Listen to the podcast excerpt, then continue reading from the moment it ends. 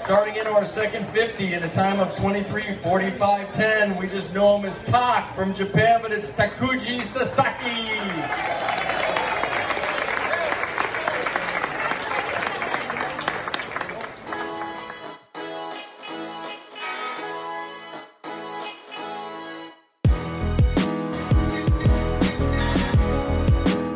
しんやさんはい終わっちゃいましたよ終わっちゃいましたねねうんなんか長かったような早かったよういやあっという間でしたねなうんうんそうっすねはいウエスタンステイツウエスタン2021年うん2021年の1年1年休んでからのですねはい終わっちゃいましたねはいはいということで2人遊びに来たわけですけどはいそうですねお久しぶりということで、はい、はい久しぶりの対面収録、まあ、前回というかイエーイはいはいいいですね懐かしいっすね対面収録はうんそうそうそうそう、うんなんかいいですねやっぱはいで、まあ、そのウエスタンステイツ、まあ、今回日本人選手お二人ですねはいお招きしましたゲストですねそうでまずは国さんみんなご存知の国さんです走ってきましたよ。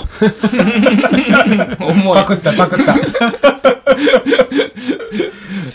いいいトーンできましたいねや、いや国です。よろしくお願いします。よろしくお願いしますよろしくお願いしますあともう一人、まあまさに日本代表日本から来た、日本から来た人としては一人だけだったってことで。はいはいこんにちは、拓司です。拓司拓司ささんんはいうん千元山僕も走らせてもらったあそう千そう元そうそ山うのレスディレクターです デねィレクターじゃないディレクターというか、オーガナイザーというか、言い出しに出たんだっけ。っていうお二人を招いての収録です。はいウエスタンステイツ終わって翌日の月曜日ですね。そうですねうん、あっという間でしたね本当にそううんじゃない かな走った人はそうでもないんですかねいやいや、長かったですよ。うん29時間、45分。早速、来ましたね。来ましたね。相手のあの、拓司先生は、先生。僕よりずいぶん短いと思いますよ。うん走った時間全ね。然、うん、疲れてないような顔もして るし。い疲れ果ててしや、いやいやいや。いやいや。ね。うん。まあだから結果から言うと、拓司さんが見事、サブ24のた。シルバーバックルをいただきまシした。ルバーバックル。はい。はあいりがとうございます。 23時間45分ぐらいですね。はいで、国さんは。僕は長かったですよ。は29時間35分。ゴールデンアワ 29ers でー。す。はい。はじめまして、国です。 2回目です。 2回目ストレールトークでは。はいそう。そうそう。 29ers と呼んでください。その 29ers の今意味はまあ29時間大でフィニッシュした方。でもスペシャル T シャツありましたね。あります。ゴールデンアワーでフィニッシュした人用の。もらえんのそう、29ers って書いてあって。ええあ、あった、あれ、もらったんだ。そう。あれは、いや、あの、ウエスタンステイツ見に来る人は、トニーナイナーズを見に来る。もうジム・ウォームズリーなんていうのはもう全然関係ない。うんまああれはメディアですよね、うほんとんど。晴れ舞台ですよ。まあだから、拓司さんの時の頃なんて、まあシーンとしてましたよね。そうそう、拓司先生の場合はもう寂しく終わったとい先う。生ついてる。そうそうそう。そうなんですよ。まあ、いわゆるゴールデンアワーっていうのが、うんラスト最後の1時間うん。ですけどね。やっぱりそこにドだラかマらが日本あるということので人ら、これを聞いてる人ら、勘違いしないように、ウエスタンステイツはゴールデンアワーで成り立ってるという、はそういうことですよ。いとにかく自分を主役にしたいとい。そううですね。いやいやいや、まうあん二人とも。まあでも本当そうですよね。うん。ゴールデンアワーはひ、まあ、大きな見どころの一つですもんね。うん。ね。まあそんなお二人招いて、はい。まあ振り返っていきたいなと思ってます。ですねん。はい。そうですね。いや、今年は確かにあの、コロナっていうのもあって、まあこれだけ騒がれるっていうのは、まあ予想はしてましたけど、予想以上でしたね。もうレース前の雰囲気から、レースの最中まで、もう普通のウエスタンステーツより多分盛り上がってたと思います。なんかそんな気がします。僕も2018年出て、で、3年ぶりうん。ですけど、まあそのジムの、まあ、3連覇どうなのみたいなのも多分もちろんあったと思うんですけど、特にトップの女性うん。のやっぱエリートランナーがすごい多かったのとか、うん。うん、なんか、うん、盛り上がってる雰囲気はすごいありましたね。まあ去年やってなかった分の反動もあると思うんですけど、うんうんであとは、あの、ホカうんああ、そうがですねメインスポンサーになって初めてのレースで、あレース場のあちこち、それからレースコースでも、ホカがうん、かなり力入れてやってましたね。そうですね。やっぱりそのセールスの部分は、さすが一一流の会社になったなっていうのが見えましたね。うん。そうですね。他すごかったですね。バナーとか、そうだね。あの、空気で作る柱みたいなのとか。いろんな場所になったね。まあ確かに、ウォームズリーがうん。自分の会社のスポンサー選手だっていうのもあるからう、んうんこれだけ押せるんだと思うんだけどね。うん。うん。確かに。他の、なんて言ったらいいんですかね、プレゼンスというか、すごかったですね。すごかったですね。まあ確かに今年のね、最年長選手も他入ってます から、ねだか、あれ誰です からそう、でもなんか騒がれてましたよね。さあ上がりそう。 そうですね。いや、盛り上がってましたよね。盛り上がってまめっしたねちゃ盛り上がってましたよね。多分、オウムズリーより盛り上がってたんじゃないかな と。うん、いや、絶対そうですよ。まあまあそうですね。俺確らかはだけに。に。はい。観客の数数もね。すごかったですね。みんな総立ちでしたからね。多分入場料かなり入ったんじゃないかと思うんだけど、うんうん。どうですかはい。取れ高は良かったですね。そこのところをね、やっぱり、じっくりと後でお聞きしたいですけど。まずは。うん。まあ、とレース前うん。そうですうね。ん。まあ、田口さんには先日ちょっとお聞きしたんですけども、うん。うん。レース前は、まあ、しっかりトレーニングは、そうですそうだねね。うん。うん。磯さんメソッドとうんクリシーモール本を読んで、はい。その通りに一応、いや、半年ぐらい用意したと思いますね。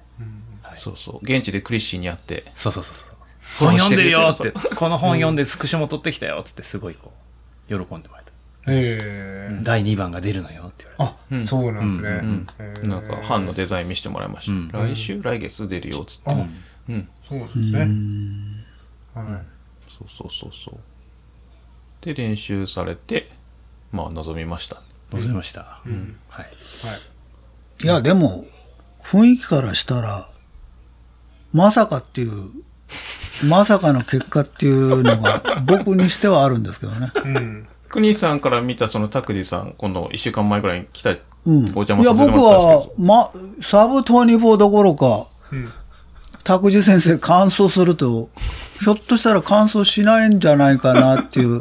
まあ、そうですね。ん現地来てから勉強しましたからいね。や、それで現地来て初めて会って、直接、あの、拓司先生と話したのはもう、初めてだから。まあちょっとだけあの、リオデルラムでお会いし、うんゴールでね、お会いして、ちょっうんと、ちょっと話したぐらいだかはいはいはら、いそんなにじっくりとはね。うん。だから、そういう、あの、印象を受けましたよね。あ、多分この人、ダメでしょうと。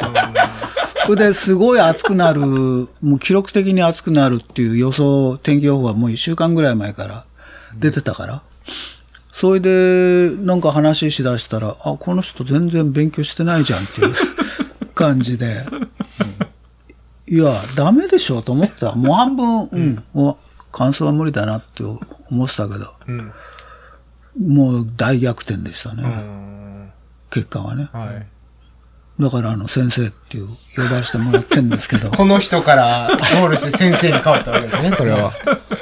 最初はタクちゃんとかなんか、I'm タクとか言ってたから、はいだから、タクちゃんとかなんか呼んで、呼さ呼びさ呼ばせてもらってたんだけど、うん。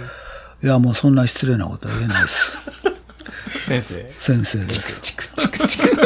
いやさっきもお話したように、多分日本人で、そのサブ 24? うん。あめサブ 24?、やった人は、指で数えるぐらいだと思いますよ日本から来た人でってこと来た人でねうん。現地。で特に今年のようなウエスタンステートのその状況、記録的な厚さうん。いやー、先生ですよ。ああ、先生で。はい。まあ、暑さには強いんで。うーん、そうなんですよね。で、二郎君にも、あの、最初、暑いですよってやったけど、まあ暑さ大丈夫です。はい。だから、この、ポッドキャスト聞いてる日本人の人、もう、拓司なんて呼び捨てにはしないように、先生、先生って言ってもらいたいです。楽器おじさんって僕は言ってましたけど、あーもうそれもね、卒業ですねそう。そうそう改め、拓司先生。はいやいやいシルバーバックルや。先シル生バー。バックルおじさん。い。シルバーバックルだよね格上げし。ました結局、まあ僕は一生もらえないもんですよね。いや、拓司先生一生懸命練習したらしいんだけど、うんいや、僕もこの今年のステーツ、うん。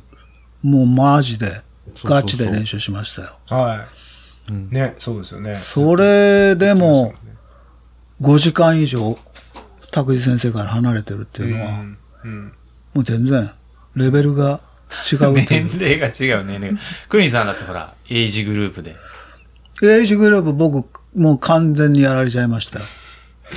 エイジグループ。順位全然わかんないですよ。へーまあ、昨日話したそのエピソード、んシャワーエピソードうんうんうんに、でも言ったように、はいそのトップの人に、あまあ、知らないうちに会ってたっていう。んで、僕のテクニオン使っちゃったっていう、そういう話もあるけど、だかはいはら順位はもう全然僕は年齢別あれですよ。最年長完走者ですよね。そうですねそうそうそまあ、それはできちゃったっていう感いじやでいすね。やいや、すごいですよ、やっいぱやり。すごすぎますよん。だって、ジェフ・ブラウニングでもう言ってたじゃないですか。こんな風になりたいみたい。いな。うんまあ、あ言っれてましたよは、あれはそのその場のいやいやいやいやいや。お世辞ですよい。やいいややいや。ジェフからしたら20年先輩ですからね。そうだね。書いてましたよ、確かインスタに。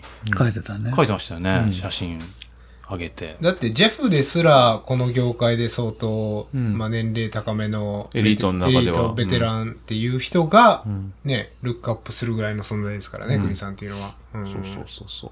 まあ、お世辞はとにかく、あの、進めてください。まあ、まあ、国さんもあのやっぱり結構本気でいや、やりました。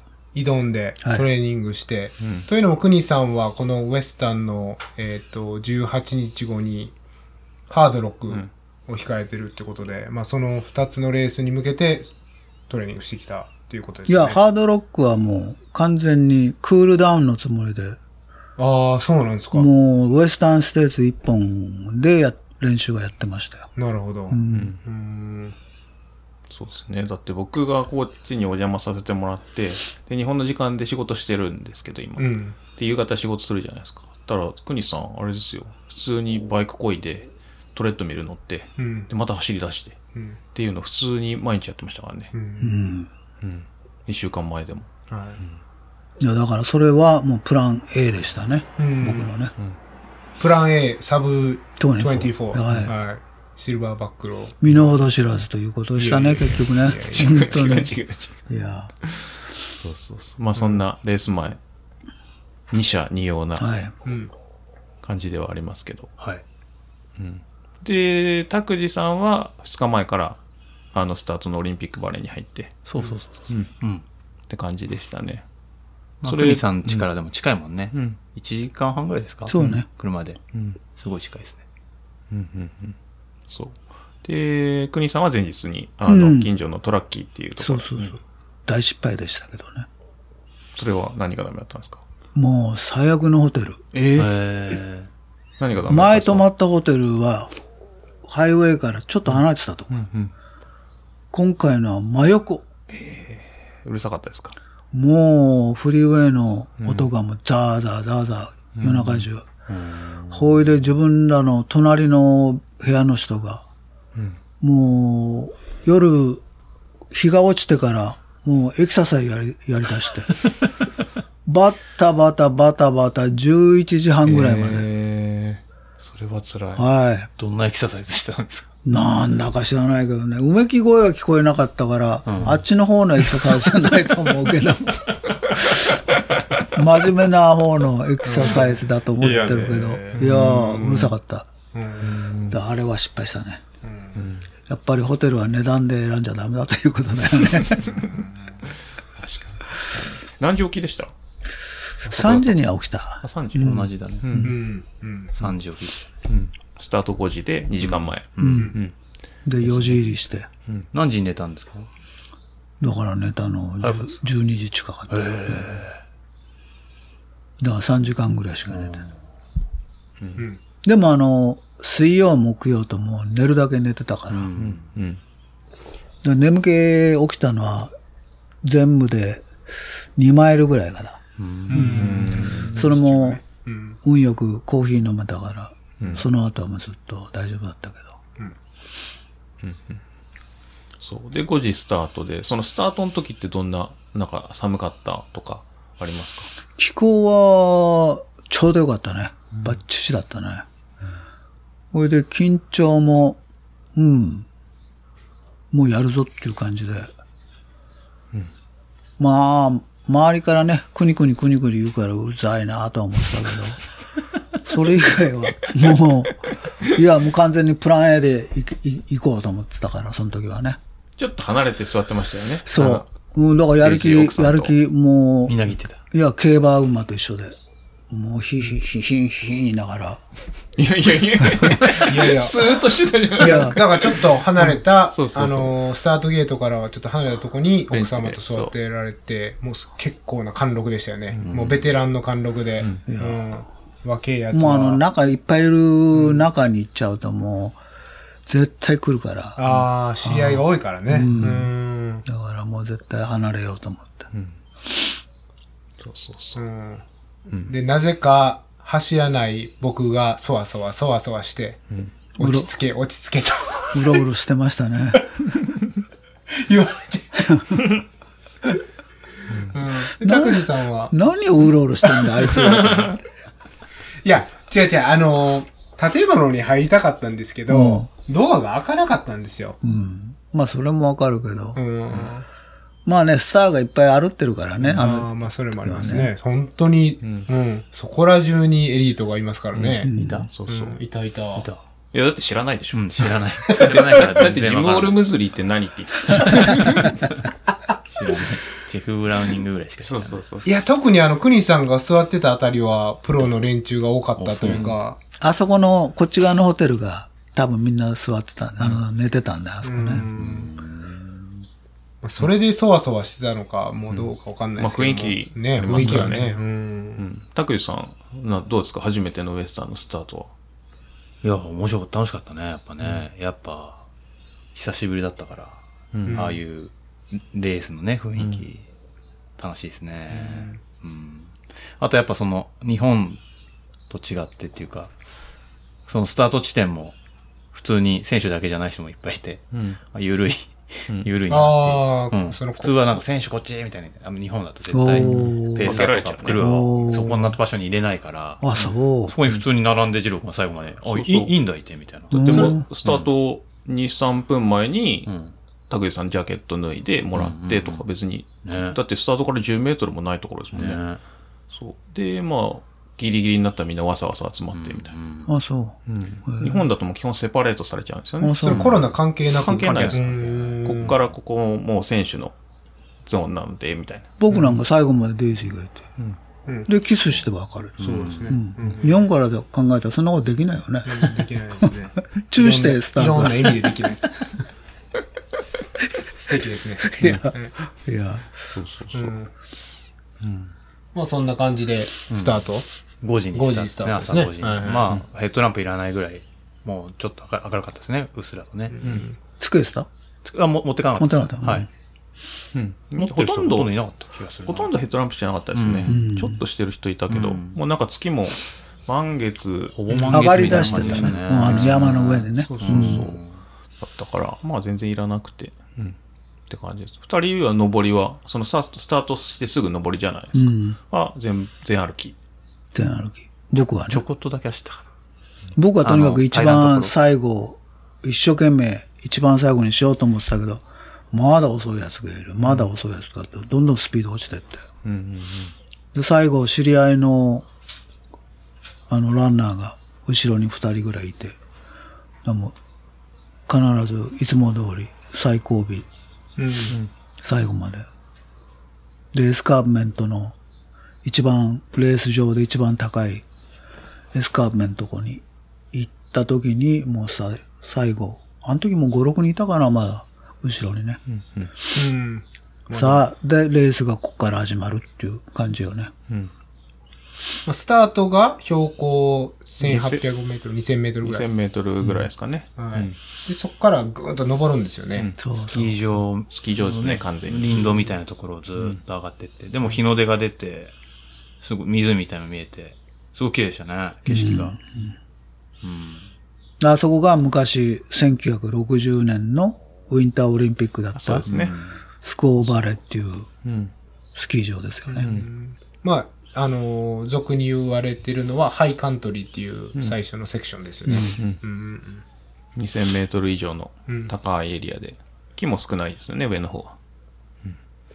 拓司さんはその行動順応というか、そういうのに影響はあったんですかうんなんか、その、高いからなんちゃらだなーってのは全然なかったですね。うんうん。さっき言ってましたよ ね、先生。あの、全然、コーチは大丈夫ですよ。でしコーチたね、もなんか。ヒートも大丈夫。そうそうそう。パドロック出れますよって言ってた。別に。全然平気ですよって言ってたね。だから、いや、それはわかりますよ。そう、でも僕たち、あの、その、レース前の前日、深夜さんと僕は、あの、グループランみたいなの出たんですよね。はい。ああ、 2マイルのアウトランドバックで4マイル。あ6これねキロぐらいうん。そう、ラビットでは、あの、サンタバーバラのアパレル、新興アパレルブランドですかね。ランニングのあ、サンタバーバラなんだ。あそうあそう。で、女性2人が作ったっていう感じの、すごいおしゃれなうんうんうん。ブランドで、着心地もいいシャツ作ってて、で、そこ主催のグループランがあって、走ったんですけど、2人ともだって、もういきなり心拍めちゃくちゃ上がりましたもんね。うん。そうですね。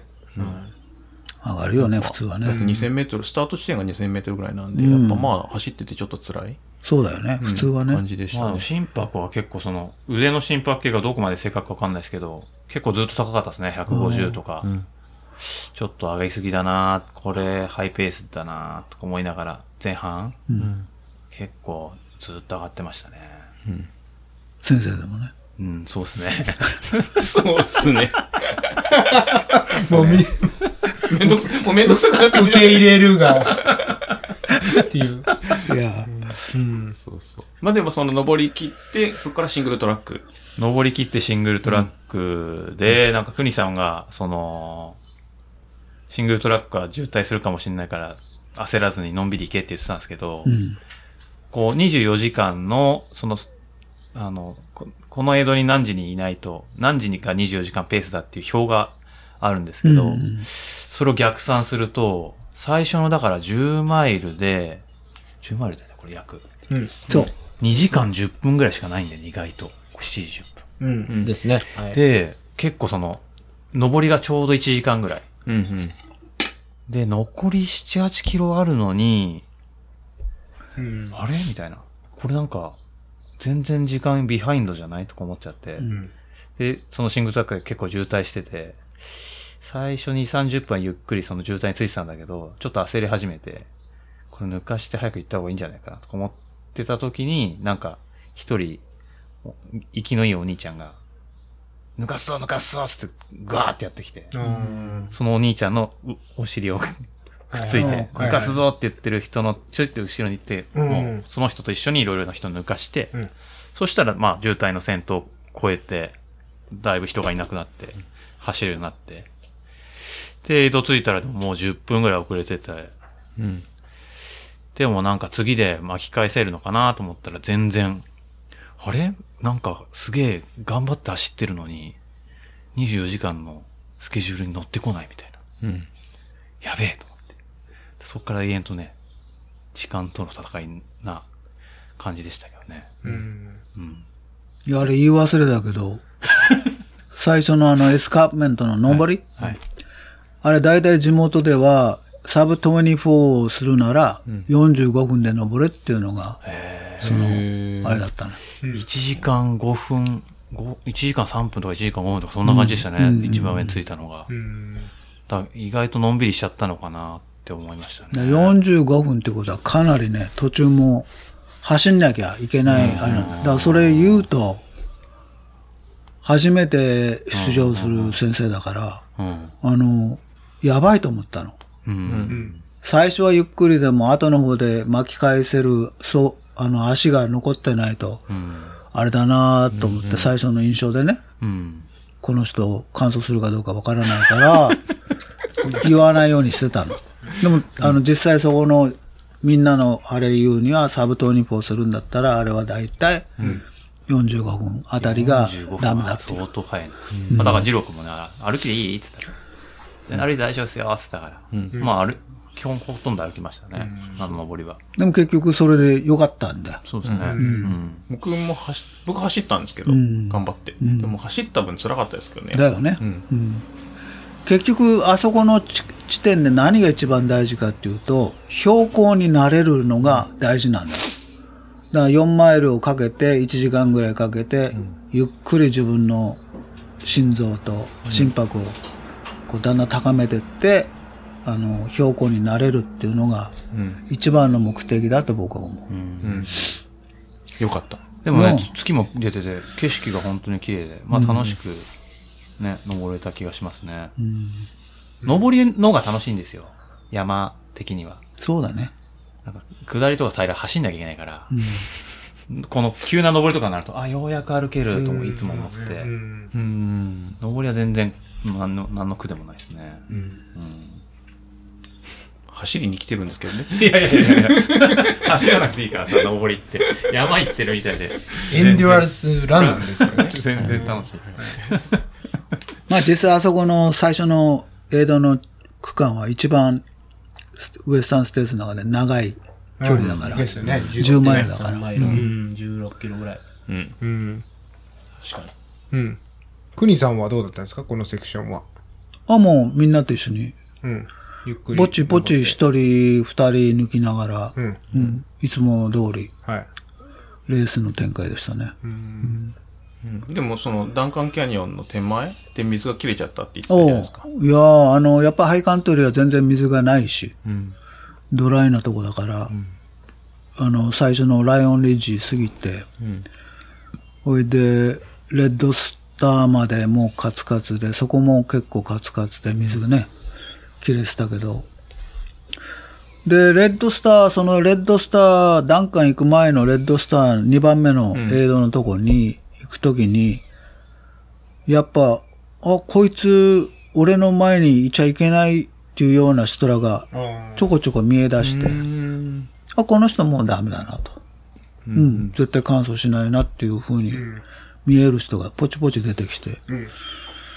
ほいで、段階行くその区間がもう僕は水が切れて、うんもうちょっとやばかったですね。うんそこは6マイルぐらいの。うん、うん。うんセクションなんですけど、まあ、残りそのエイド2マイルぐらい手前で水が切れたんです水切れましたね、やっぱり水筒2つしか持ってなかったし、フィルター付きのボトル持ってたけど川もないしあそこは、んおいで木もない少ないとこだからあの企画館はね、だからちょっとあそこはまあ失敗したというかなるようになったとこだよね、水筒もっと持ってなきゃ持ってればそれだけどもう水筒は2つって決めてたから、で他の他の人もカツカツだったような気がします僕の周りは、うーんあそこダンあのレッドスター行く手前でもダンカン手前でもかなり人抜きましたよ、うんもうバテてたねあの子あとかなりの人がそうか。で、ダンカンで、まあ、補給してとか、まあ、ギリギリ間に合ったけど、やっぱペース戻すのに時間がかかったっていう感ダじでンすか。カンクリークまで2マイルの区間はあれ下りなのにうん。もうバテててましたね、僕は。水切れの影響で。これで川使って、川を上がって、あの、ロビンソンフタフラットに上がる手前、中間ぐらいで、やっと、うん。その水切れの影響から抜け出したっていう感じかな。なるほど。そうですね。で、タクジさんは、そのダンカンとか、ダンカンにあれですよね、来る、そうそうそうそう。来てくれてましたねいてくれてうん。うんそんな水は、なんかボトル2個持ってたんだけど、うん。大抵1個、一個に入れ、なんかお、2本入れると重いなと思って。へえ。いや、揺れるんですよ、バックパックうが。んだうんかうん。ら2本入れるとすげえ揺れるから、じゃあデハイドレートしなかったんだ。なんか、栄養でガーって飲んで、うんうんそこでもうのすっごいいっぱい飲んじゃって、ああ、なるほどね。で、その後はそんなしばらく飲まないでいいぐらいの感じなんですよね。ああ、僕はそれやんないからそね。っちなんですよね。そこでもう500ぐらい、うわーって飲んじゃって、うんそうするとしばらく持つんで、うん。あそこのダンカンクリークは水浴びしたの。断感はしなかったと思います。うーんはいしてない。うん。もう最初の一番きつい川だあの坂だから、みんな水浴びしてるよね。うーん。なるほど。ロビンソン登る前。海その登る前し、海が水浴びしてないですあね。そううん。じゃあ結構ロビンソン登るのは平気だったの海その登るの、なんかその、元気でしたね、結構この頃は。うんなんか普通に来ましたね。たただだそその、の、楽しい楽しいと思ってて。そのなんか24時間ペースに追われてるみたいな、うんうんうん結局その最初に10分ぐらいペース、24時間ペースからビハインドしてるっていう状況はずっと変わらないまま、ロビンソンに来て、いや、追われてるよっていう感じ。いや、あんまりゆっくりしなかった。もう全然ですね。全然、ほら、座る、椅子も持って、まあ、深夜さんが持ってきてくれて、うんで、一緒のところにいたんですけど、で、座らずに入れ替えて、ピュッとえ出てえいきました氷もらねっ。てね、深夜さんに氷入れてもらってね。じゃあやっぱりカップヌードルなんか食ってる場合じゃなかったんですね。うん、うんそういうのそれでね。全然食わなかったですね。だから多分なんか最初に余裕ができてたりしたら、もうちょっとのんびり楽しめたと思うんですけど、最初からもうビハインドだったから、そのビハインドを取り戻す、全然せないみたいな。うん。うん。だって、ちょうど中間の、だってフォレストヒルも出発時間はちょうど7時15だってね。結構でも、拓司さんに関しては、まあ、映像ステーションごと、けまあ、けその10分遅れ。ほぼ JR 的な感じでうね。ん、ね。帝国結構てうん、その10分遅れぐらいをずっと保って、ん10あ、でも、途中からだと多分ぴったりぐらいになったんですぴけったりど、ぐらいになりましたでよねも結局なんかエイドでいろいろ補給して出発する、出発、その、エイドに入るときとん、エイドから出るときに、なんかこう、タイム表が書いてあるじうん。ゃん。両方にある。うんリリートでの、リーはいはいはいはいそうそう、ここに、あ、ここ24時間ペースのうん時そはうそうそ、う何時だよって書いてあるから、入る時はうん、あ、2分ぐらい余裕があるなと思って入るんだけうどん、そこでちょっとなんかして出る時にまた時計見ると、あ、またビハインドになっちゃったみたいな感じで、まあだから、拓司さんとエイドで、まあ、来るとして会った時は、その、まあ、精神的に時間に追われてるんだ よ、みたいなことをね、ずそうそうそうっとそう言ってましたよね。だってなんか頑張ってすげえ走ってるのにう、ん。頑張ってっていうかその、今回これ、すっごい走ったから貯金できたでしょうと思うと、うん。あれ全然できてないみたいな。ああ、やっぱりヒートの影響なんだよね。知らず知らずにね。うん。だから、エフォー、エフォートは上げて走ってるけども、まあそれは暑さで、結果に出てないという。そうそういや、シビアだなと思って。そうそう。で、結局その区間が例えば5マイルとか、1区間5マイルだったとして、その、例えばですけど、単純に、あの、5分ペースを縮めるだけでも、要するに1マイル1分ペース上げなきゃいけないんですよ。で、キロで言うともっと上げなきゃいけないから、それって結構大変。いきなりこのギアを1つ変えるぐらいのレベルだから、それ、まあそんな簡単にはまあ、基本埋まらないっていうのが。だからそ、すごい正確にこの20個ぐらい映像があるじゃない、うん。すっごい正確だよね、この24時間。いやタイームもってのはそもううそう。う、もう何十年という歴史からいや作り出したペースだからね、それでもなんか後半になるとおまけしてくれんのかなと思ってたんですよ。んあの、うん。だれるから。い意外とおまけをし、この時間表してくれてないして気なもいし。してないしない。いやなるほどね。どんだけと思いながら。だからそんなにポジティブスプリットで組まれたスケジュールじゃないってことですよ違うね。もうき比較っちり的だよイーねブンというか。うんで。もそ、その方がいいよね。うん。まあそうですね。そうそう。だから、もう簡単に言うと最初の30キロ7時間。次の30、あ違う、30マイル7時間、30マイル7時間、まあほんのちょっと。で、残りの、えー、と40マイルが10時間弱。っていう、もうきっちりか決まった。ランナーにとってはそれ目当てに走ればいいわけだから、いいと思いますまあよ。ありがたいですね。すごいね。そうそうそう。って感じですかね。で、だからそのロビンソンフラット抜けてからで言うと、まあ、拓司さんは、うんたキャニオンですよね。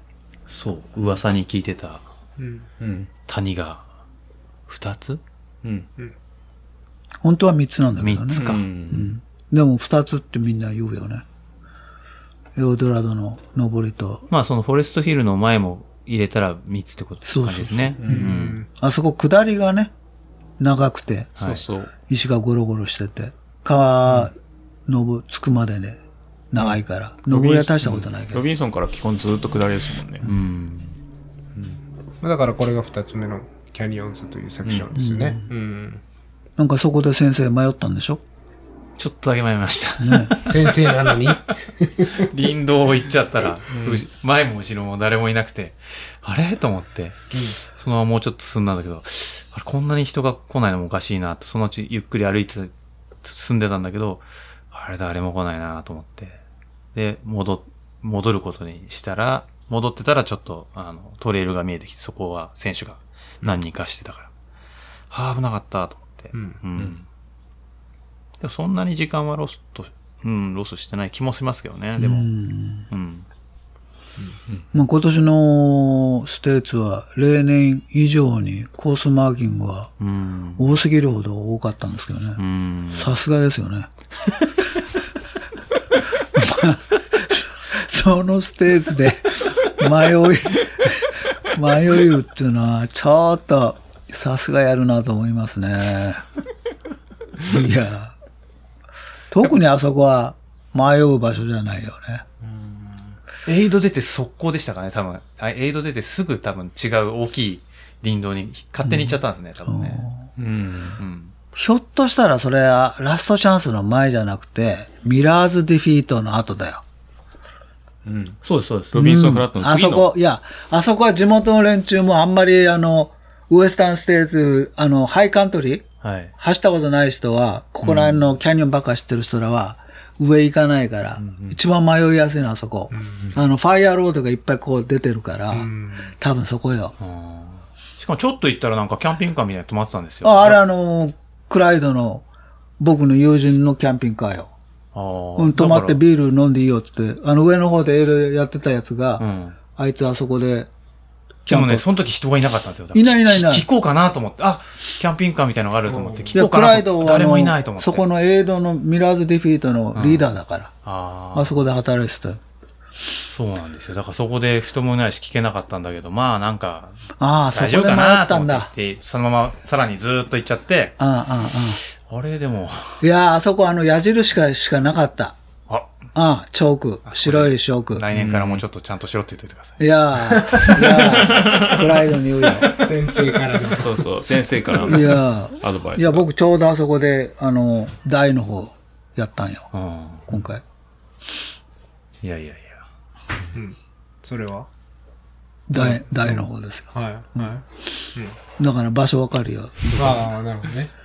え、じゃあ、クニさん、そのロビンソンからは、まあ、そこ復活したって感じなんですかいやあ、してないね。ああ、そうちょうど、信也くんがあの、カップヌードルとかおにぎり渡してくれたから、一応食べて、ほいで氷ももらって、うん。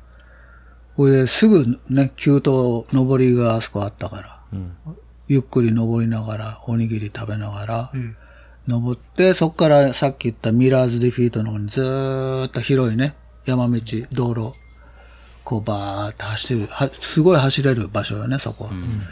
まあ、なんとか走れたんですけど、もう暑さにやられ出してるなっていう考えはあったね、そこは。うんうんうん。でもその時はすでに僕はもうプラン A は窓の外放り投げてますから。うん。24時間。プラン B のプ方ラン A へ、いやはい移ってた時ですね。プラン B っていうのはどういうこと年代別ですね。年代別1、60代の。そうですね。はその時はまだね。はい。なるほど。うん、えキャニオンズは2人ともどうだったんですか拓司さんなんかキャニオンズ下る前に、だからもうちょっと足が、あの、結構痛いから、痛くて、うん。で、ストレッチをちょっと、あの、して、で、まあ、あんまり人に会わなかったんで、自分だけだったんですけど、で、下り、下ってる間にまた調子が良くなってきたから、結構駆け下りる形で、バーって下っていって、で、クニさんになんかその、あの、両方その谷を降り切ると水場があるって聞いてたから、うんうんあの、両方とも完全に、あの、水で全身濡らしてアイシングして、その後の急登を登るっていうのをしましたね。正解ですね。いや、本当に、あの、それ知らな、知ってたから、結構下りも、ちょっと足が、にふた負荷かかるなと思いながらも、下り切ったら、あの、多分アイシングできるから、このままい、このスピードで行っちゃうみたいな形で行け行けたんですね。だから本当その情報が、教えてもらえてすごい良かったですね。全然違いますまね。あもうそれは、さっき言ったように、水、あそこの場所で水浴びすると、乾燥するっていうのは、うん。もう、ここら辺の地元のジンクスだからう、ん。だから2個目の谷、あの、あの川、だから滝も良かったんですけど、滝っぽく、クリクリークも。あの、2個目完全に大きいところに、完全にドボンできたじゃないですうか。ん、あれすっげえ気持ちよかったですね。エルドラドクリーク。うん。もう、完全にシークレットを日本人の皆さんに、もう見せてますね。いや、だって僕知らなかったですもん。あ、そう。全然知らなかったで言すわよなかったっけ。いや、全然知らずに、もう、その時多分やられてたのもあるんですけど、もうなんか水に入るっていうか、もうとにかく動いてるっていううん感じでした。はい入んなかった全然入ってないですよ。入んなかっあ、あの時うちに泊まってないんだよね。そう、そうなんですよ。そうそうん。あの、ベンチュラから直接行ったから、う。そう、そうそうそうそう。いやー国さんのナレッジが、そうだよね。はい、全然何もない状態で行ったんで、いやーいやー先生に享受できて。た。いや、ほんと良かったねですよ。ほんともう、だから、ジーローくんもいろいろ知り尽くしてるけど、クニさんもも国さんすう、ごこい。と細かにもう、うん。全部の放送も思い描いて、もう覚えきれないんだけど、もうほんとそれを最初に来てから聞けたのは、ありがたかったですね。し、まあそれが繋がりましたね。うん。まあ、ありがたさの表現は分かんなかったね、 でも。聞いてんのかなっていう。いつもふーんって感じでしたもんそうね。そうそう。いへーみたや、いだな。から、いや、だからさっき言ったように、もうこいつは、こいつは、感想できないだろうと。そういう。バックとかもね。そうそう。いドやロップバックな、え、な、で作った方がいいのとか言って。いや、うちの家内が、なんか昨日の晩一生懸命あの、ドロップバッグ研究してたよって言うから、へえと思って、やっと本気になったのかなと思って。まあ、2日前ですよね、それ。うん。そうそう。でもね、考えてたらめんどくさくなったから、いいやと。ドロップバッグいいやとか言って、言ってたから。そうそう。考えるのがめんどくさいっつって。考え、そうね。そんなに考えれないよね、やっぱり。もう成り行きに任せようってのと、やっぱあと、食べれるんですよね、江戸のものが。うん。うん。それはだから、あの、まあ、ストロングポイントですね。うん。あるこんないっぱい江戸があったら、そこで食べれりゃいいや、みたいな感じの。うん。やっぱまあ、実力のある人と、ね、ゴールデンアワーの違いですよ。い胃だけはちょっと強いっ ぽい。今回もだから、はね、途中吐いてる人いたけど、やっぱり、おい、なんす気持ち悪くなんなかった。全然なんなかった。はあ、すごいなケあサディアも食べて、ピーナッツバッジャム、ジャム、バタージェリージェリーとか、まあ、スイカ食べて、あと、ジェルも、エイドにあるやつを適当にもらって、もう結構強いですよね。何でも食べれるっていうのはで、ジェルにもそこまでこだわりないっていうのわは。かりいないや、だから、それが一番びっくりですよね。なんか、ジェル、まずいのいっぱいあるじゃないですか、アメリカ。だって、それ普通に食べれるって、こう、やっぱ、ちょっとおかしいかもしれないよ。いや、僕を、僕じ個人で思うのは、あの、気持ち悪くなるの。あれは、あの、みんなジェルのせいにするけど、やっぱりエキゾースションから来るんのが一番だと思ってんの。う、うんん。そうですね。レースの途中で、その、時間的な違いはあるけど、ぐわーって意外やられるのはもう、普段の練習以上のことをしてるから、おかしくなると思う。だからそれだけ先生やっぱり、実力があるんですよ。それそれだけのトレーニング積んできてるんだよ鈍い、鈍いねって。いや、フィジフィジカルが整ってたっていうこといだや、もうベストシェイプになってたんだと思うよ。いや、だって、は、あの、久しぶりに会った時に、いやー、絞れてると思ったもん。うん、まあ、そうですね。多分、僕の頭で、あの、リオの時の拓司先生しか知らない から。今見た時に、たまにあの、Facebook とか、あれで写真見たら、あ、すげえと思ったもん。でその時に、タクジがどうのこうの、タクジなんて呼び捨てしてる人がいたけど、失礼ですよね。 やめてくださいよ。それ続くのこれ。いや、しば多分しばらく、日本帰っても先生って呼ばれとますしば思うらく。ね。いや、それをああるべきだと思います、僕は。先生、お帰りって言うんだよね、日本帰ったら。数少ないサブ24ですから、いやいやいや。世界中のランナーが一番欲しがる、シルバーバックル、ウエスタンステーツのシルバーバックですからね。うん。僕らがあのエントリーフィーとして払うお金、はい。あれはほとんどシルバーバックルを作るためのお金ですから。だから僕らみたいなゴールデンアワーの連中が払ったお金が、拓司先生のバックルになってるんですよ。いや、本当の話。まあ、それはね、うんそれは言われてますよはい完全に、だなんかから単体ですごいコストがかかってすごい本か当の銀なんですかる。もういや純純銀ですよ、あれ。スターリングシルバーです。すごいじゃないですか。いや、すごいで すよ。いや、そんな簡単に言わないでくださいいや、よ。まあ、 こんなんですから。い大体や、僕がもうガチで練習して、それ目指してやったんですから。そうそう。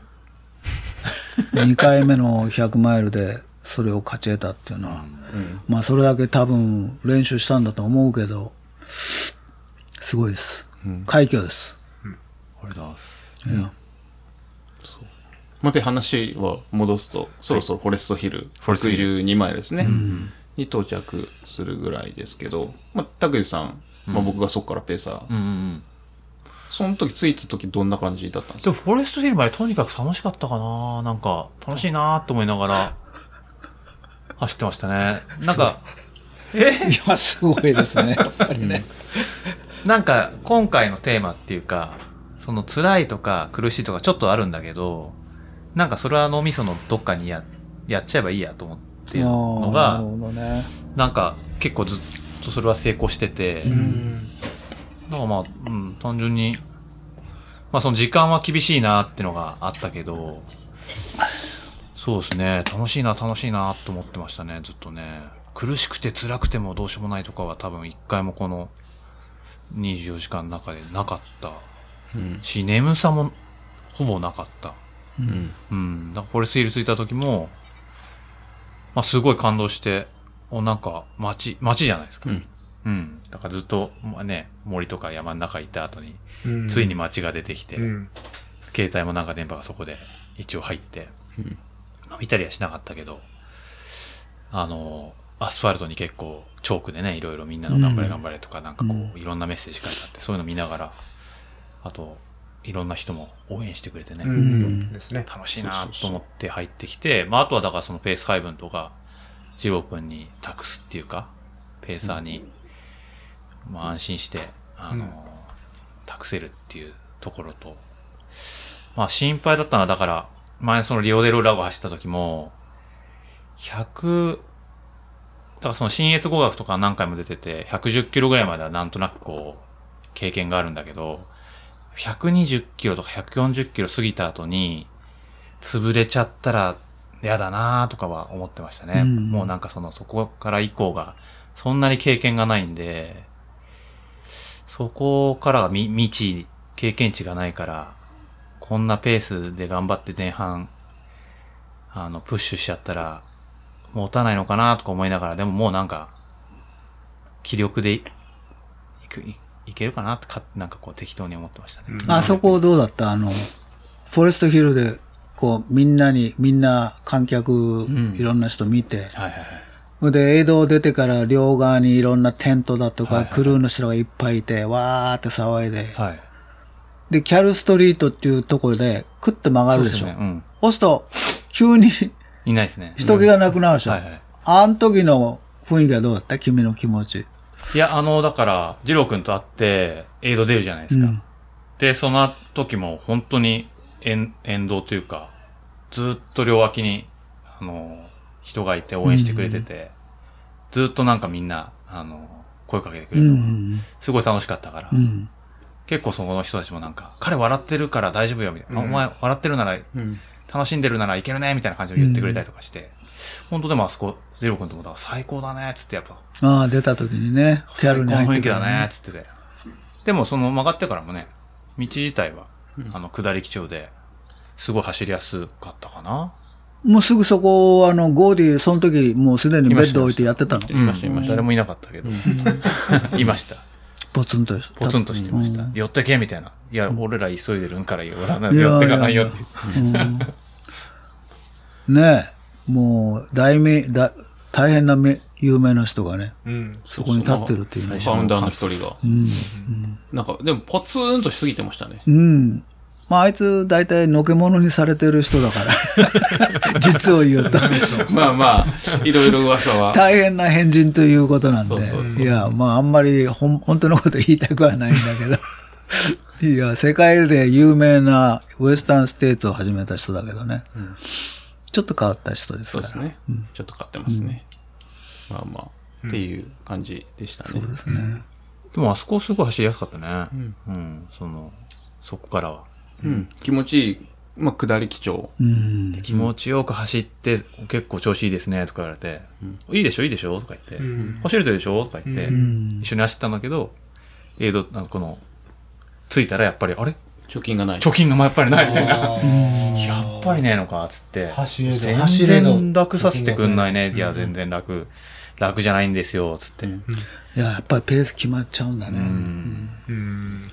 全然楽させてくんだなからい。貯金とか、そういうのは絶対できないんだよ。早い話。いやー、だからもだから僕が、あの、ロビンソンフラット着いた時に、うんもうい、うん ?1 時ぐらいちょうど1時でしたね。。でしょ、着いたのが1時か。うんでだ出かたらのもがう1その時にすでにプラン A は放り投げしたってことだから、うん。乾燥ペース、30時間ペースですよね、完全に。まさにそうでしたね。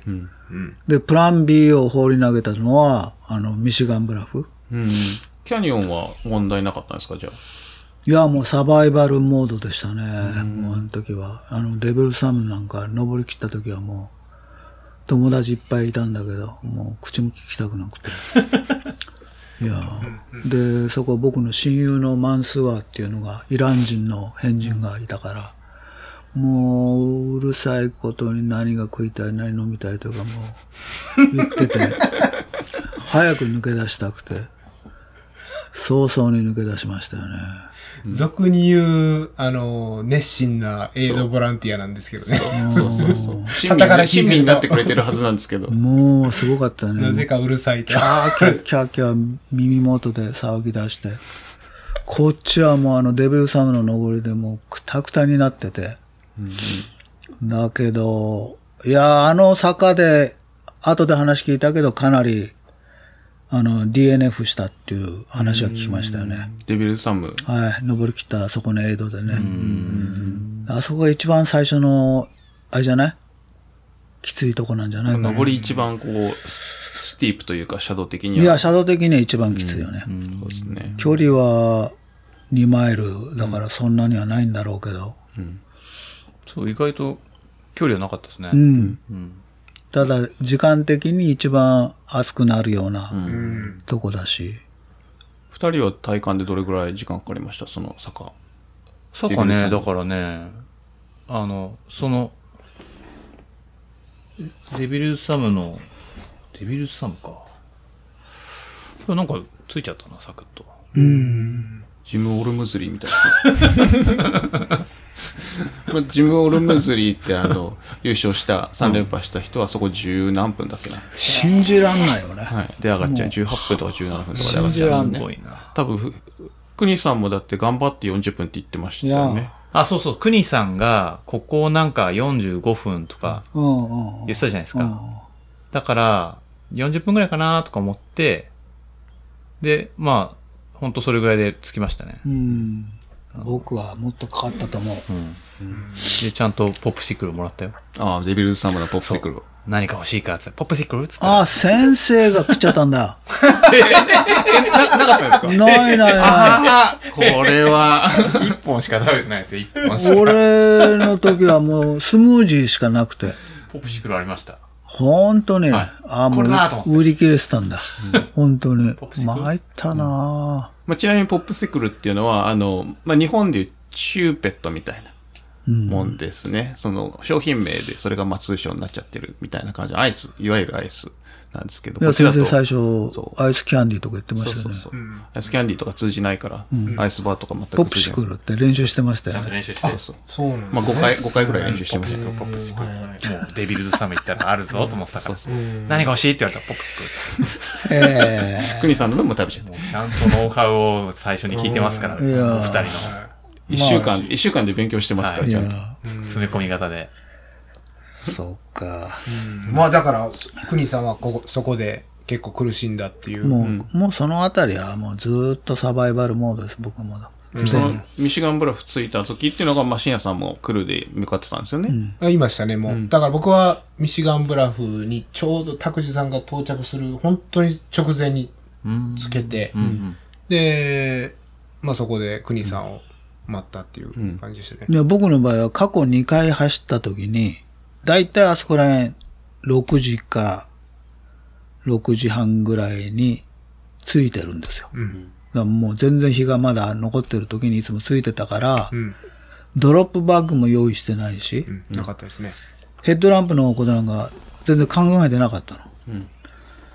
ほいで、あの、下のエルドアドから上り上がってる途中で、時計見ながら、これは、ボルケアのキャニオンに行くときにはもう暗くなってるっていう、初めてそこで気がついて、これ、深夜くんいてくれたらいいなと思って、その時に深夜くんと会ったら、車までにヘッドランプのよ、その、予備があって、それを取りに行ってくれって頼もうかなっていうことばかり考えてた。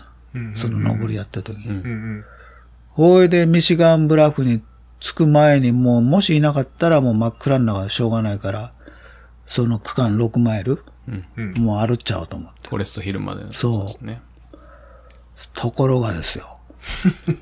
エンジェルエンジェルが、そこエンジェルシニア目の前にいて。で、その上、 ヘッドランプを頭につけてて。いやー、これ助かって、もう、ついて話する前に、そのヘッドランプ貸してくれっつって言って。いや、助かりましたね。まあ、半分助かって、半分は、ちょっと、あの、そのヘッドランプが調子悪くて。スイッチがおかしいという。スイッチが。あのね、要するに安物のヘッドランプだったんですよ、ね。なるほうんそれを渡すっていうのがまたね、困るよね。もうちょっといいのを、どうせ貸してくれんだったらいいもの貸せっていう。だかいやだからうん暗くなりだしてつけようと思ったらつかないんですよ。パチパチパチパチやったのおかしい、これやばいなと思って。あの宿を。そんなわけない。そんなこんなの使えな渡いじゃやんつを。ちゃんとチェックしてから渡せと思ったけど、いや、なんとかついて。それでも見づらいヘッドランプでした。はい。でも、申し訳ないエンジェルスには感謝です。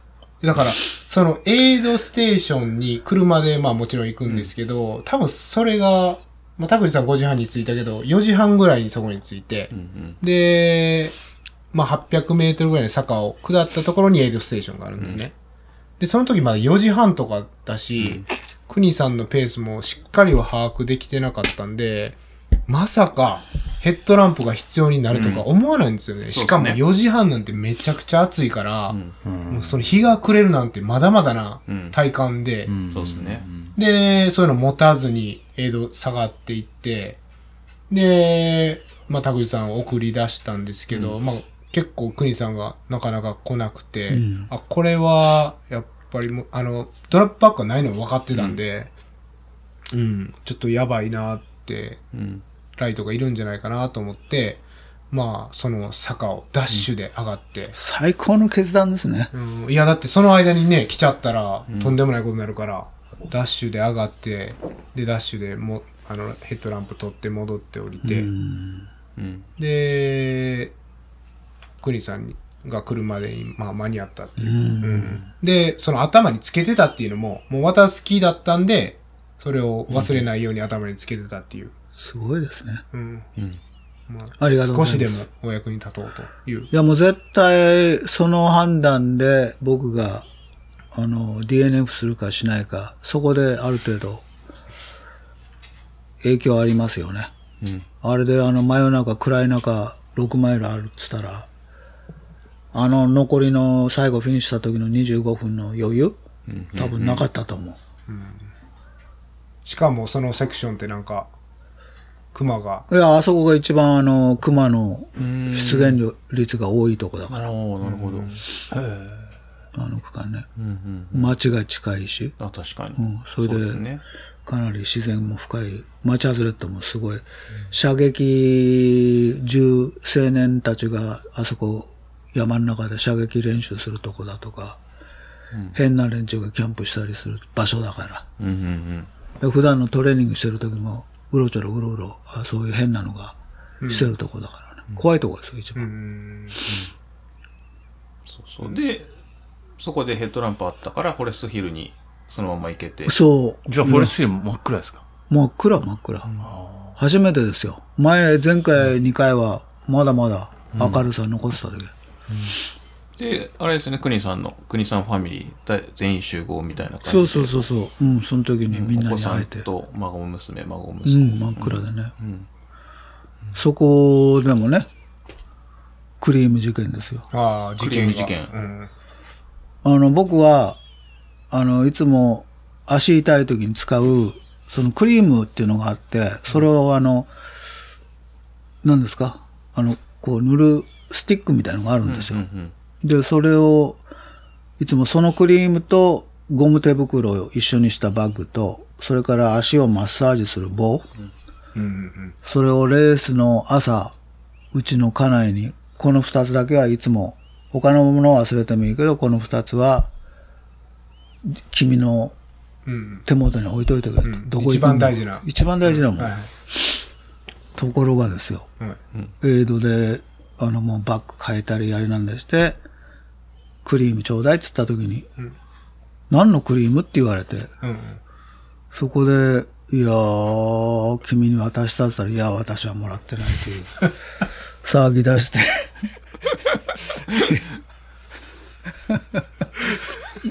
それで、バタバタみんな探し出して見つからないという状態になって、で、うちのお山さんが最終的には見つけて、それはうちの家内が探した後、な、なかったよっていう後に、お嫁さんが探し出してくれて、それで塗ったんですけどね。まあそういう事件でした。あのね、結構ピリついてたんですよね。うん。いや、渡しただろみたいな。いや、もいらや、ってない。ピリつくよ。だって、もう足痛くなるのは分かってたし、それ塗ると治るんですかうん、あの、すごいガーッと熱くなって、あの、良くなるんですよ。筋肉痛が。筋肉痛がよくなってたアブデシモイル。違う。えな何クリームなんですかそれ。あの、スコーナバターあのあ会社が作ってるやつなの。新しいやつなんですかそれ。いや、もう、かなり何年も前かえ、ら。だってあれってた、その、すれ防止。あれは、あの、グリーンのスえそうティックそうそねう。これはあの、黄色のやつなんですよ。へーミラクルアイテム。それ知らなかった。ほいで、いや、僕も知らなかったですけど、うん。でも聞かなかったんですよ。だ から、それ普通、あの、聞いてたんですよ。 でも、べベタベタになっちゃって。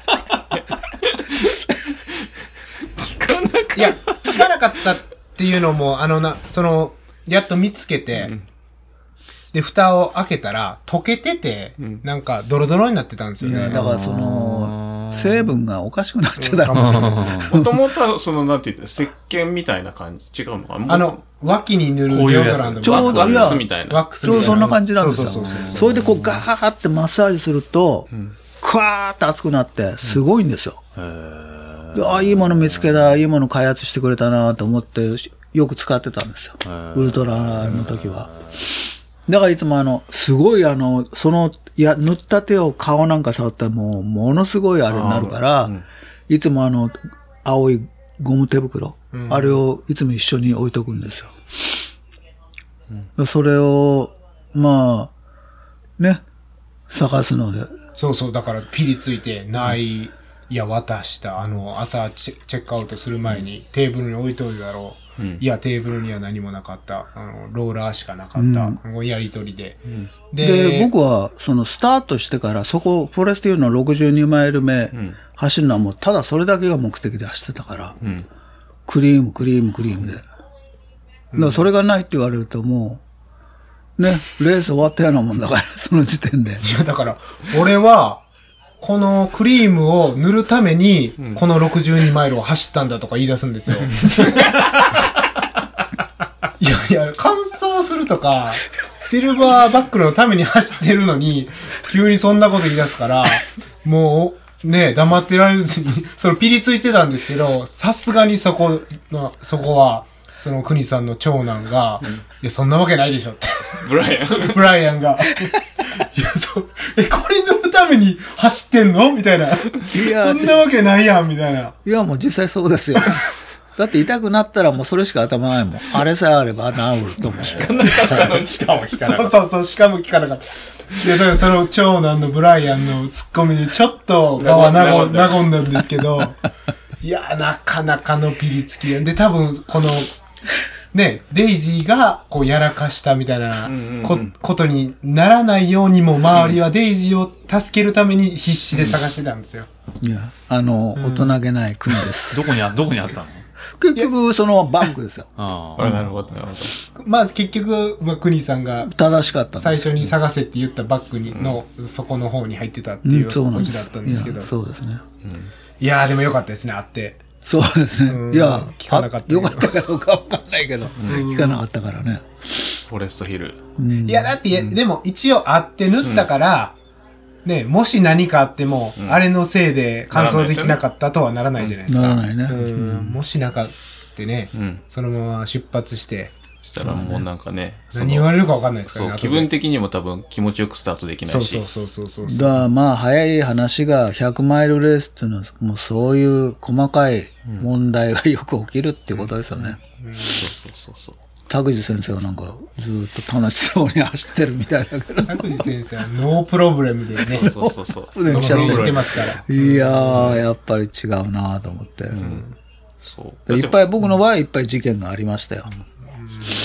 そう、だから僕、フォレストヒル、まあ一番最初ロビンソンフラットにクルー行って、フォレストヒル次クルーで、そっからペーサーだったんですけど、まあ後から考えてみると、まあやっぱ一人じゃちょっと無理で、で、その竹内さんの友達の、まあサンフランシスコで、えっ、と、勤めてる。うんで、まあ元同僚の方が、あの、直前にクルーで来てくれるよってなったんですけど、やっぱ一人でやっぱ全部やるの無理で、その方、まあ、石寺さんっていうんですけど、石寺さんがいてくれたおかげで、まあ、あと深夜さんも一緒に手伝ってくれたおかげもあって、なんかまあ、多分、えっ、と、拓司さんのクルーというかサポートがうまくいった気がするんですよね。僕一人だと多分無理ですね。あの、まあ、そこはすごい良かったです。だから、その石寺さんと深夜さんがいたおかげで、あの、フォレストヒルから何も考えずにただペーサーできるというか、あ。ありがたいですね。ん本当そうにそう、お二人に任せて、じゃあ出ますっつって、いけたっつうのが良かったですね。そのウエスタンの特徴として、クルーがとりあえずしにくいコースなんですよね。そういうのも、その、エイドステーションからエイドステーションが、まあ、直線じゃなかったり、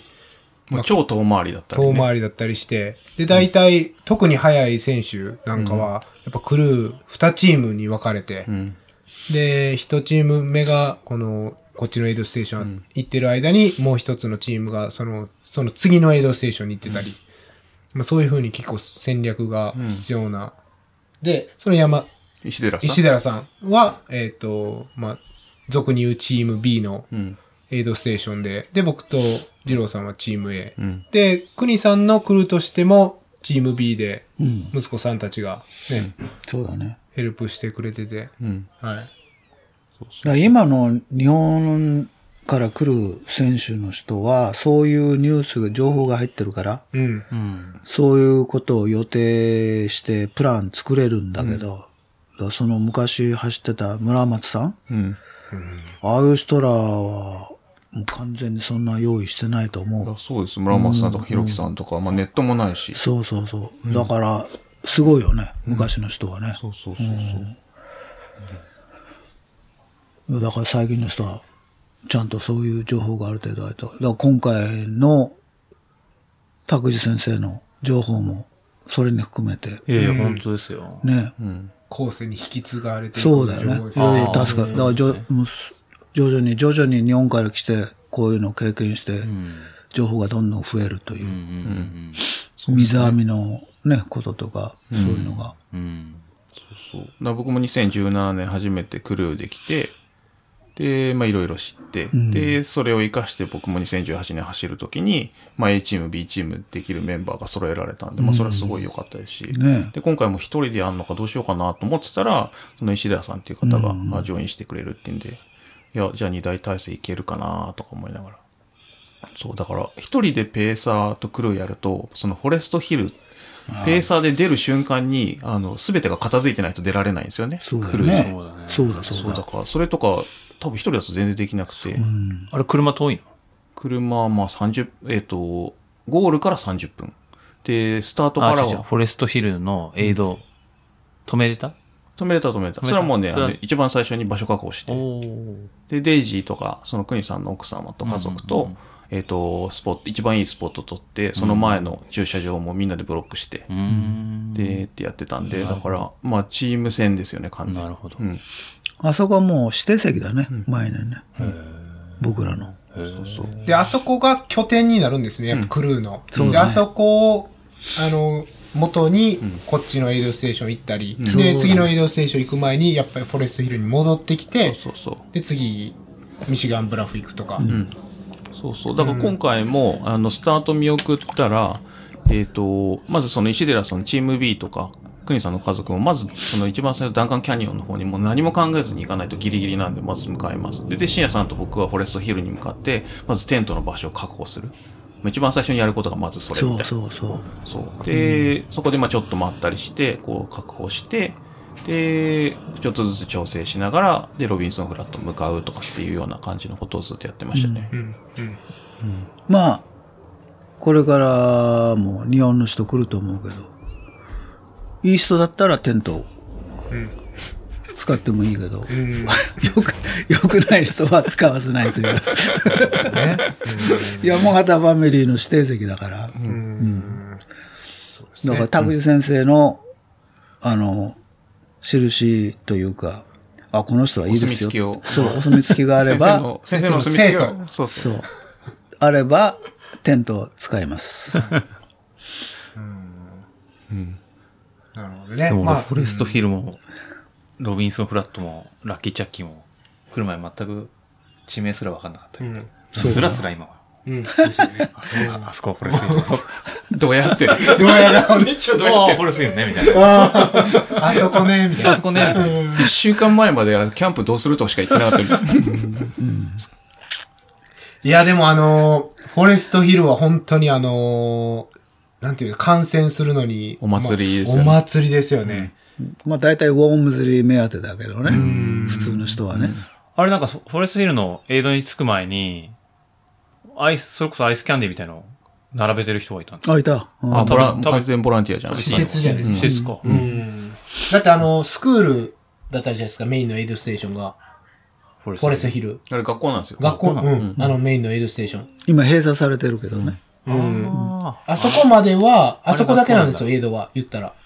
あだからそこまでで何かあったら全部施設ですうんねそう、。家の前に出してえる。うーん、いました。そういう人が。よかったね。早い時間だけですいけや、どね。俺、なか ったね。夜は出てないんじゃないですなかかね。った。反撃が来た。いや、だからあそこでもうプロの選手をね、そうそういっぱい見て。もう F1 みたいなような、もうピットストップ系ですよね。いや、噂では、ウォームズリーのあの、あそこを通る写真が全部、足が浮いてるでしょそう。そうそう両足。そう。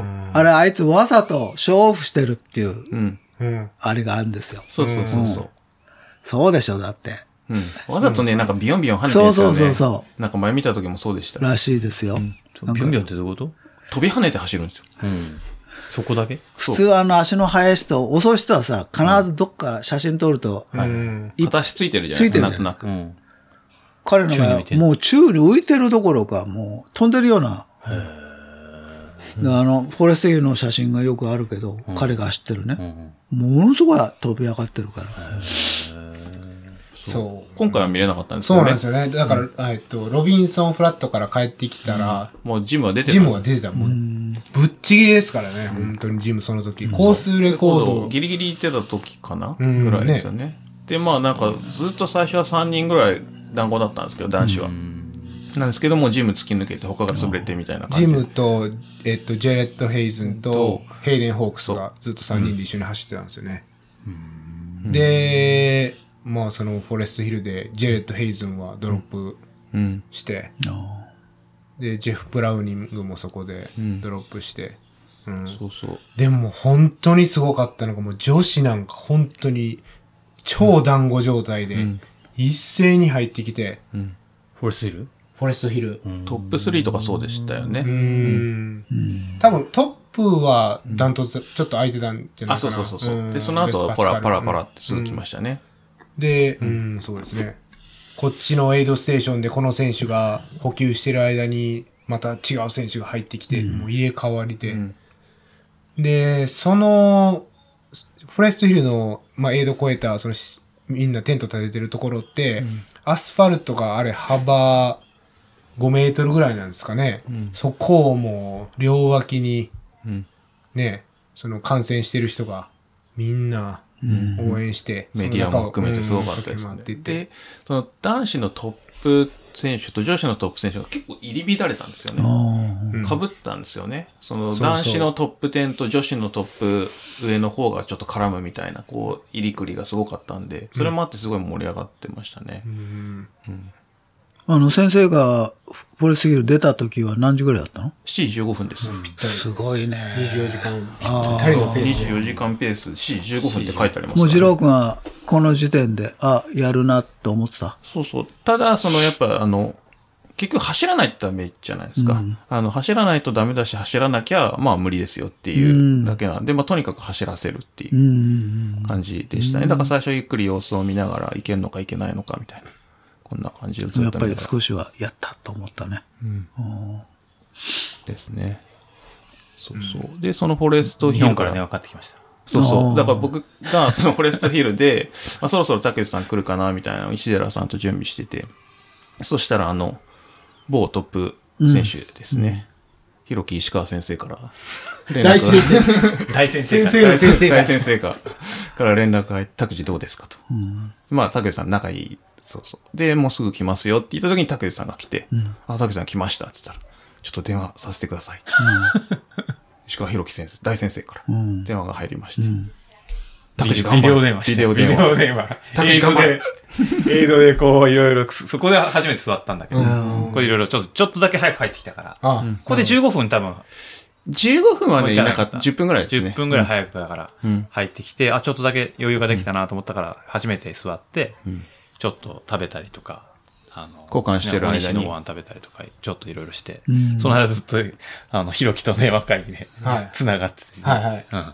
ジロー君がこう、大丈夫みたいな、調子どうみたいな、うん楽しいよ、楽しいよ。こんな、こんな写真です。おおーすごいすごい大。先生。いやーそうそうそで、え、拓司さんも直接お話しされてたんですよね。これ、電こ話れでね。。うこれねんうだから僕がつなげて、こはうい目の前でこう。あなるほど。そうそうそう。りょうさんが持って、そうそうそう。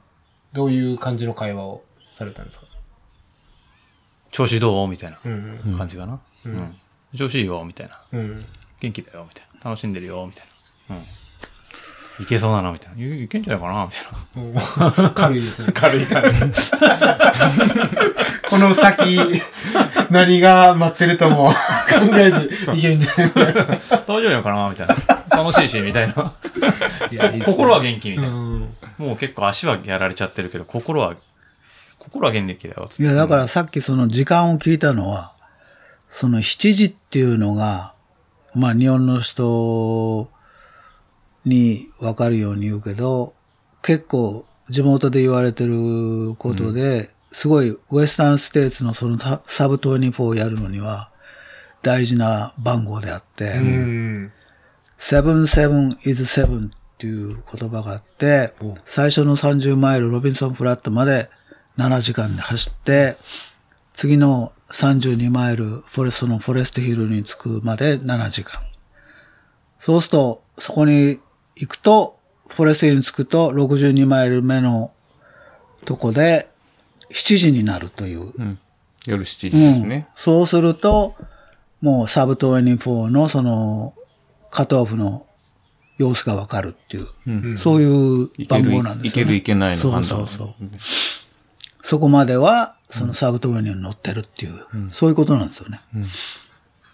14時間で62マイルまで行って、で、残り38マイルを10時間で行けば、サブ24ってことですよね。だから結構地元ではもうウエスタンステーツのそういう、なんていうのかな、目当てみたいのがもう出来上がってるんですよ。このレースで、そのウエスタンステーツの前に走るレースでこれだけの時間を作れば、あの、ウエスタンステーツの結果としてこういう時間が出るよっていうような目当てがあるんですよ。目安がね。うん。アメリカンリバー50のフィニッシュの時間を倍にすると、ウエスタンステーツの番号が出ると。うん。フィニッシュ時間。そうそうそう。それで、ウェイトゥークールっていう50キロレースの、あレースがあるんだけど、地元で。その時間を3倍にすると、ウエスタンステーツの番号が出るっていう、そういうあれがあるんですよ。だから、まあもうそういう数字の基準ができてる。もうできちゃった長い歴史があるから。だからその通りにですね。先生が来てるから。僕もだから、あれですね、2018年走った時は、ちょうどフォレストヒル62マイルに着いたのが、6時59分って、あの、だから7時ですよね、本当に。バッチシですよね生きてましたね。うん言ってたもんね、あの、その時、ロビンソンフラットでちょっとバズったけど、もう全然ダメでしたね。もうその時点、フォレ,、フォレストに着いた時はもう、かなりリカバリーしてましたねうんリカバリーしてたってね、言ってたもんね。だから、そうそうそうそう。うん。まあ目安としては、フォレストヒルと、まあロビンソンフラットっていうのが、まあ大切なポイントっていうところですね。僕の場合は10時10時半だったんじゃないかな、出たのはもう。だからその30アワーの、うん。カットオフ番号10時45分ですね。ね、うん、夜。だからもうその時にはプラン C に入ってた、フランシーは感想。乾燥。で、ミシガンブラフで、信也くんが、あの、年長者の78歳の人が、あの、もう、フィニッシュしちゃったっていう、ドロップ DNF ドロップしちゃったって聞いて、あ、これ、最年長いけるんじゃないっていうような考えは少し頭にあったよね。うん。でももう感想、プラン C の感想が、これやばい。と思ったのは、J が、フォレストヒルから僕の友人の J が、ペースしだしてから、あれそこジェフじゃなかったでしたっあの、フォレストヒル出けてから。あ出てから。うんうんそこまでは完走できると思ってたけど、その後、先生が24時間の関門切り、あの、ずーっと追っかけられてたのと一緒で、ベースでもう僕は30時間になっちゃってた、その時。そう。で、ちょっと、坂戻ると、あれさっき言いましたっけそのロビンソン出た時間が、もうちょうど1時10分で、言いましたよね、そそうれで。うすん。うん。ぼ30時間のそペースだったんでのす時よはね僕はもう知ら全なか然ったそれ分かんなかうっん。あんまり時間を気にせずに走られてたんですよた。ね。そうでも。もないよ。あ、そうでもないううんん。まだロビンソンフラット行くまでは、サブ24、僕7時間で行こうと思ってたから、あ、そっかそっか。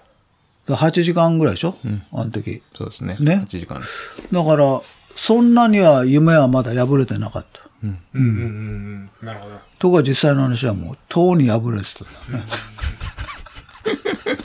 何を考えてるんだっていいうやいやいや。状態になってたんだよね。だから、いやだからみんなあの、先ほどもずっと言ってるように、その、時間を取り戻すとか、そういう貯金とか、うん。そういうのはありえない。うん。もうだから、プラン通りにこう、うまく運ぶようにしなきゃいけないってことですね。そうですね。だからフォレストヒルからペーサー始めましたけど、なんていうか、まあ、基本もう走る以外何もないですよね。うん。で、貯金がない、貯金がないってぼやいてるけど、まあ、しょうがないからもう、とりあえず、あの、走ってくださいっつって。